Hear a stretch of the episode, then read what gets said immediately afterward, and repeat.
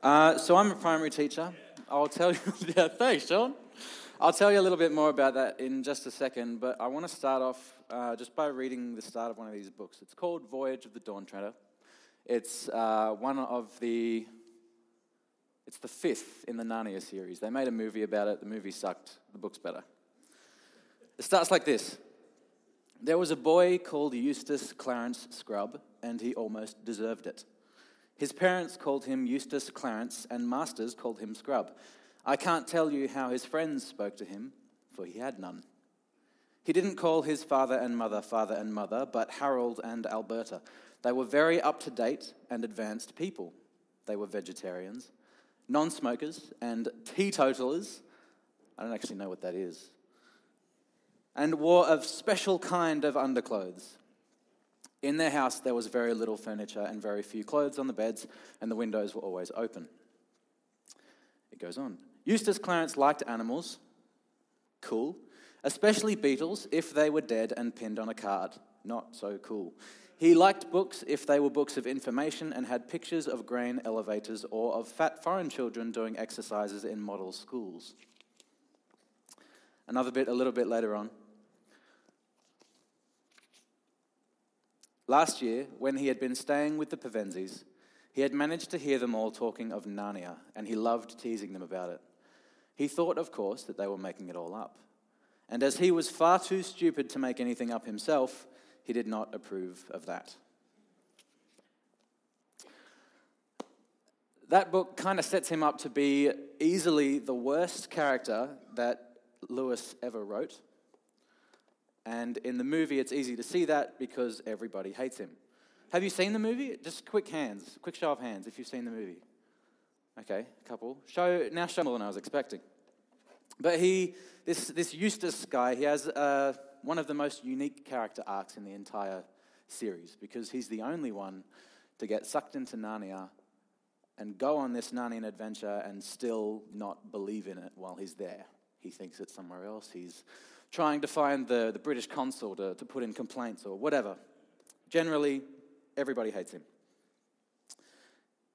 Even though, to start off with, he's absorbed into a painting, he gets pulled onto a deck of a ship with mythical creatures and goes on whimsical adventures to defeat the evil in the land and find seven old missing lords, all the while believing that it's a myth. We'll chat a bit more about him later on. Um, the point of the series that we're getting into now is to uh, sort of explore what kind of starting point you would have for faith as an adult if you were just meeting Jesus for the first time. Uh, I want to thank Dave Nusky, started it off uh, two weeks ago by sort of dropping us in the, just sort of introducing us, kind of, to God. He left us on a bit of a cliffhanger. And to Sean last week, who finished Dave's sermon. Um, I'm going to tell you a little bit about my qualifications on this. Throughout my family history, I am anywhere between third and seventh generation Adventist, which clearly means I'm the most qualified person in the room to talk about somebody who's just meeting Jesus now. But not everyone's raised in the church. Not everyone has uh, grounded by Jesus in church life like I have. So We'll start fresh. Everybody here, just pretend you've never met Jesus. You're, you're meeting here today on Saturday for some other reason. And we're going to pretend that we're to not have the experience, to just be impressionable, I suppose.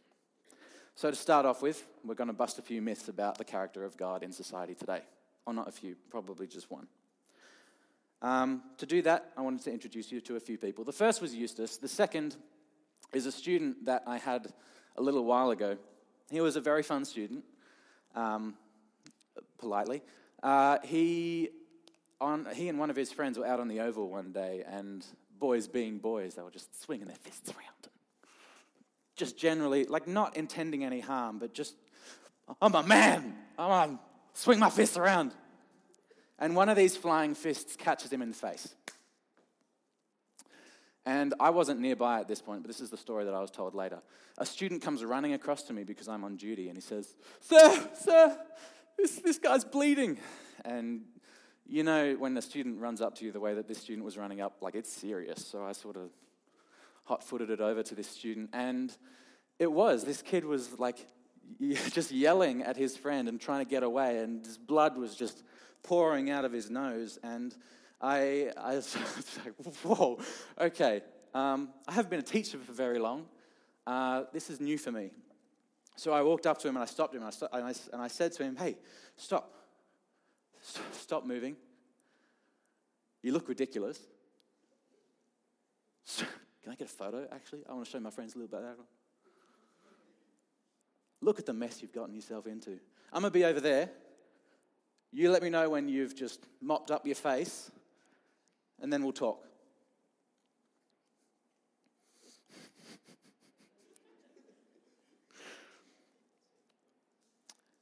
We've, we've been wondering since, uh, since time started, essentially, for us. Um, you know, way back in creation, we've, we've had this story that, well, not you guys, because you are obviously new to the faith. There's this story in the Bible of this guy called Adam. He was created, and it took us all of three chapters at the start of the book for us to completely mess it up. So we've been wondering how do we get ourselves back to God?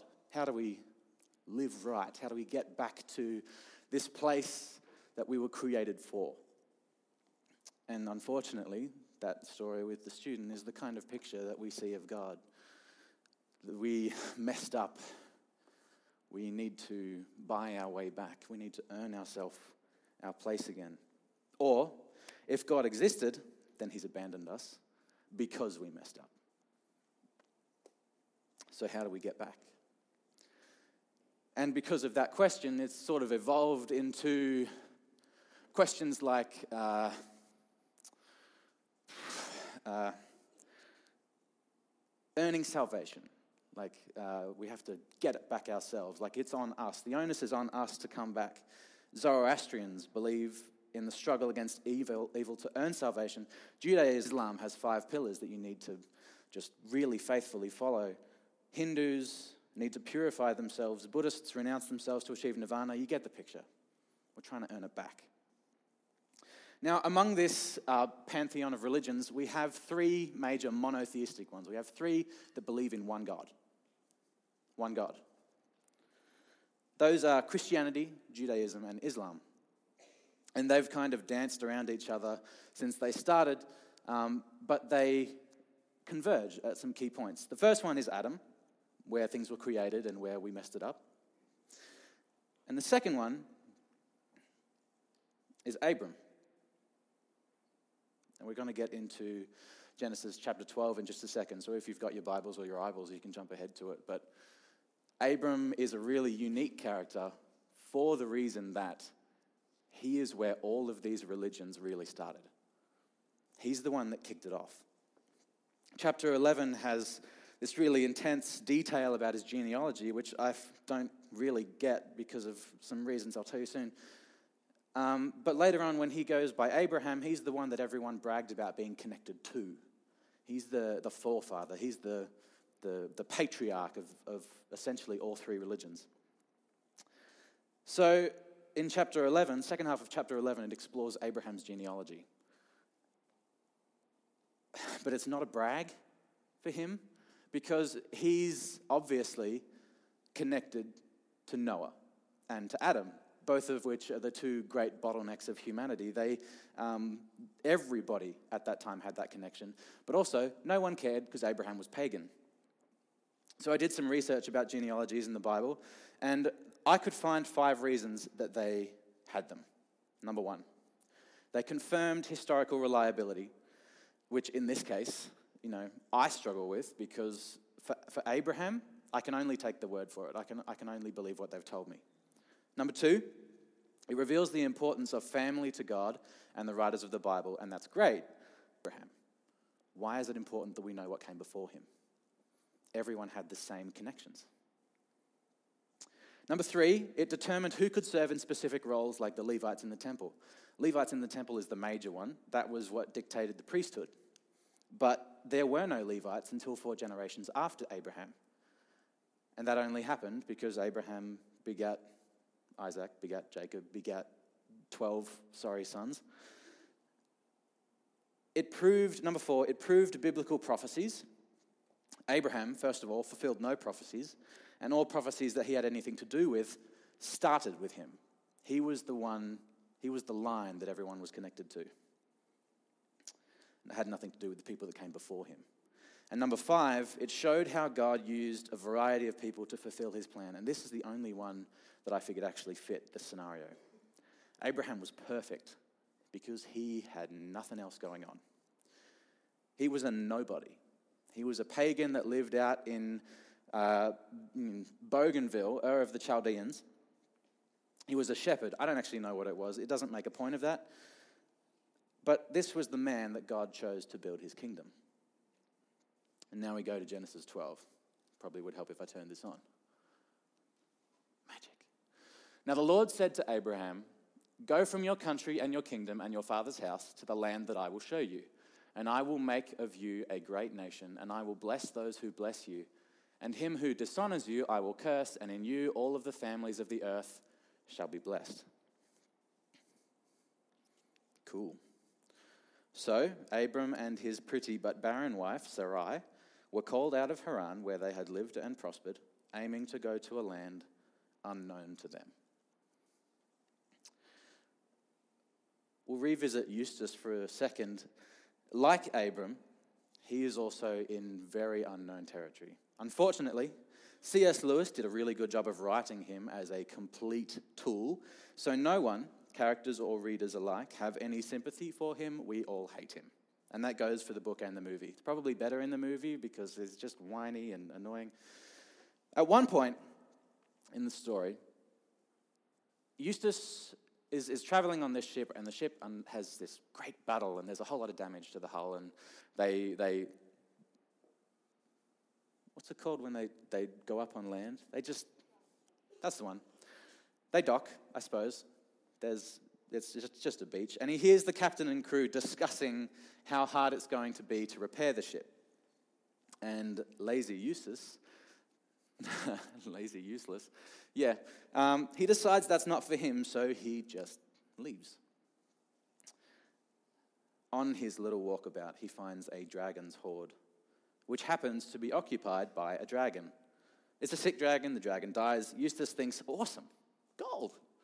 He goes in, and he is hunting around this gold stash and he's thinking what the book calls dragonish thoughts. When night turns to day the next morning, Eustace finds out that he himself has been turned into a dragon. And here, this, this plot line, he realizes how much of a pain he is. He actually starts being helpful. He caught goats to feed the crew. He ripped out a tree to make a new mast for the ship. He lit campfires and he took people for joyrides. And he found out how much he actually liked being liked and liking others. And it kept him from, what, again, what the book calls despair. He was still a dragon.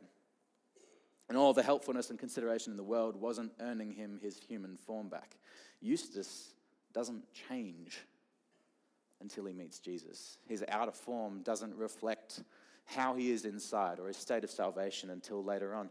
One night, as a dragon, he wakes up to find someone sneaking around. Oh, sorry, misread. One night, Edmund, one of the Pevensies, wakes up to find somebody sneaking around the camp. He looks around for the people that are still people, and he sees them all sleeping beside him. So he's like, no, no one's missing and he sees Eustace coming back as a boy. And Edmund is like, What the hey, bro? And Eustace is like, Yeah, I'm back, dude. Also, I think I met God. Here's the lowdown. Eustace looked up from sleeping and he sees a lion walking towards him. Now, the, the C.S. Lewis personification of Jesus is a lion called Aslan. And he sees this lion. He doesn't know Aslan, he doesn't know Jesus. Not familiar to him at all. But he sees the lion and he's just freaking out, and he closes his eyes, hoping the lion will just walk past. And then the lion speaks. And it says, Follow me. So Eustace is like, All right, fair enough. And he follows him. They end up at a clearing which has a nice little pool in it. And the dragon has this really tight armband on his arm. And he's thinking, Oh man, that water looks so good.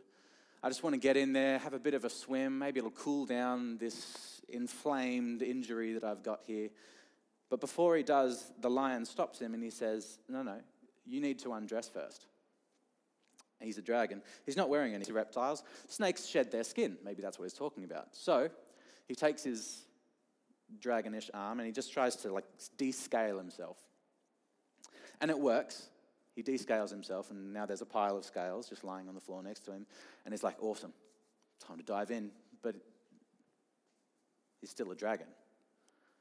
And, and, and he's like, okay, maybe I need to do it again. So he does it again, and now there's a new pile of scales, and he goes again, but it's still the same knobbly, kind of thorny dragon hide underneath. And he's, he's just at a loss. He doesn't know what to do. Over and over and over again, he tries to remove his old skin, hoping to shed enough to be worthy, so to speak, of the water. I think in literature, this is one of the most beautiful metaphors for rebirth and salvation that I've found. The lion, who's been watching the whole time, says, Stop. You have to let me do it. You have to let me help you shed that skin. It might be easy for us to say, uh, I'm a better person now because I'm shedding my habits. I'm shedding those lifestyles that I've been uh, living till now.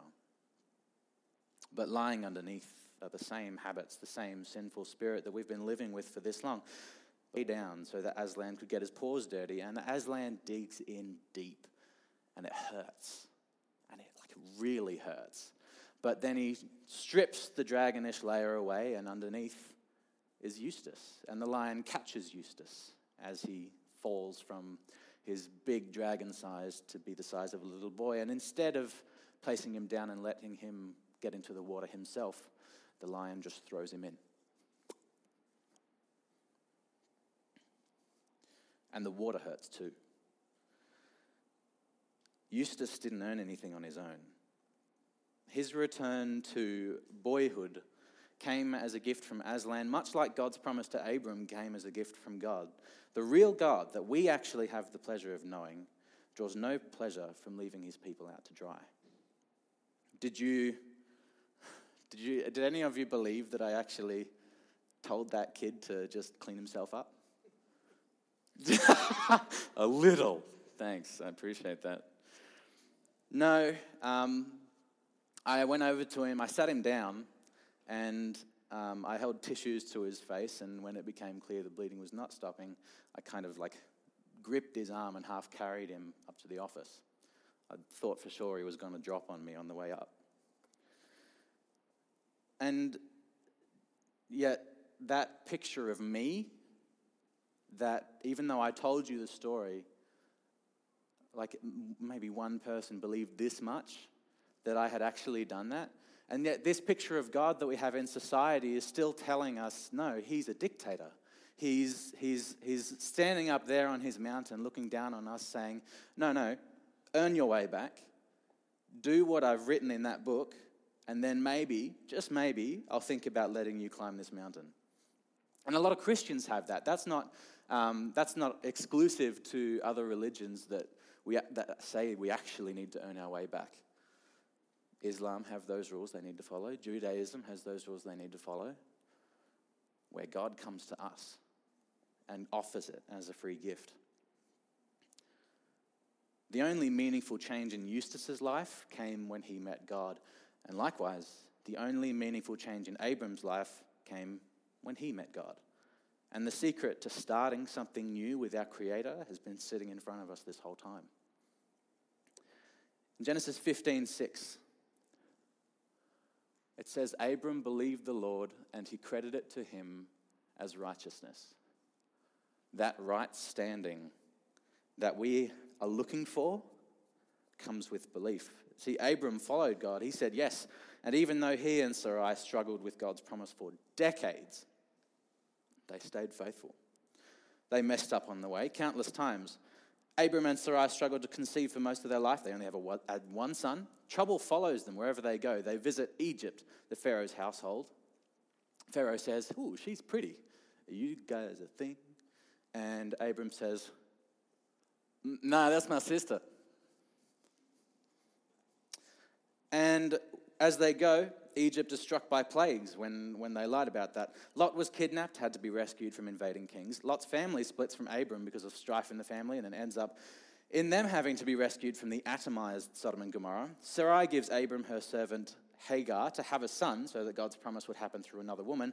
She gets pregnant, and then Sarai is such a cow to her that Hagar runs away. And the only piece of the promised land that Abram ever actually possessed was the burial plot that he bought for Sarai, which is where he was eventually buried. Did God really fulfill his promise? Do Abraham's offspring now completely cover the earth? See, those three religions that stem away from Abraham now cover more than 4 billion of the world's population, of about seven, bit above seven. We've got over half of the world now has some connection to Abraham. Did God make Abraham's name great? Now, in any normal circumstances, could any of you tell me the name of a farmer or a shepherd that lived in the Middle East upwards of 4,000 years ago? No? How about the kings in that area? I'll give you some. Let me know if these ring any bells. Bera, Birsha, Shinab, Shemeber, Bela, Chedorlaomer, Amraphel, Arioch, and Tidal. Any of those make any sense to you? How is it that we in this church now, living in the year that we do, so far removed geographically from where the story happened, how do we know the name Abraham? And last, all of the peoples of the earth shall be blessed through you. The specific wording of the text in the original Aramaic shows that it's not referring to Abraham or his descendants collectively, it's referring to Jesus. Would you say that Jesus has blessed the whole world? And that's great. Like we can look back in hindsight and say, fantastic. It all worked out. Sunshine and roses. But all Abraham had was the word of a God that he didn't know. With no promise of success or reward, Abraham staked his life on the promise. And whatever rules and conditions came afterwards were just a way to show that the people of Israel lived different. Galatians goes one step further. Says this You are severed from Christ, you who would be justified by the law. You have fallen away from grace time to be candid. The world has critically misunderstood their role in salvation. Our God left his throne to sift through the muck of human filth and to bring salvation to us. Here's the punchline. And I'll get the band to start walking up now. In Romans 4, verses 16 and 17, it says, So the promise is received by faith. It's given as a free gift, and we are all certain to receive it, whether or not we live according to the laws of Moses, if we have faith like Abraham's. For Abraham is the father of all who believe. Verse 17 This is what the scriptures mean when God told him, I have made you the father of many nations. This happened because Abraham believed in the God who brings the dead back to life and who creates new things out of nothing. If you need more proof, these are verses just from the first couple of books, couple of the end books in the New Testament that all say the same thing believe and be saved. Hebrews 11 goes into detail about Abraham. By faith, Abraham, when called to go to a place he would later receive as his inheritance, obeyed and went, even though he did not know where he was going. By faith, he made his home in the promised land like a stranger in a foreign country. He lived in tents, as did Isaac and Jacob, who were heirs with him of the same promise. For he was looking forward to the city with foundations, whose architect and builder is God. And by faith, even Sarah, who was past childbearing age, was enabled to bear children because she considered him faithful who had made the promise. And so, from this one man, and he, as good as dead, came descendants as numerous as the stars in the sky and as countless as the sand on the seashore. And that's not Brisbane city sky. That's like zero light pollution, ancient times. The sky would have been painted with white. So, offspring of Abraham, children of the covenant. You, whoever so believes in him, shall not perish but have everlasting life. You are cherished by the living God that chose to give his life for you. What are you going to do about it?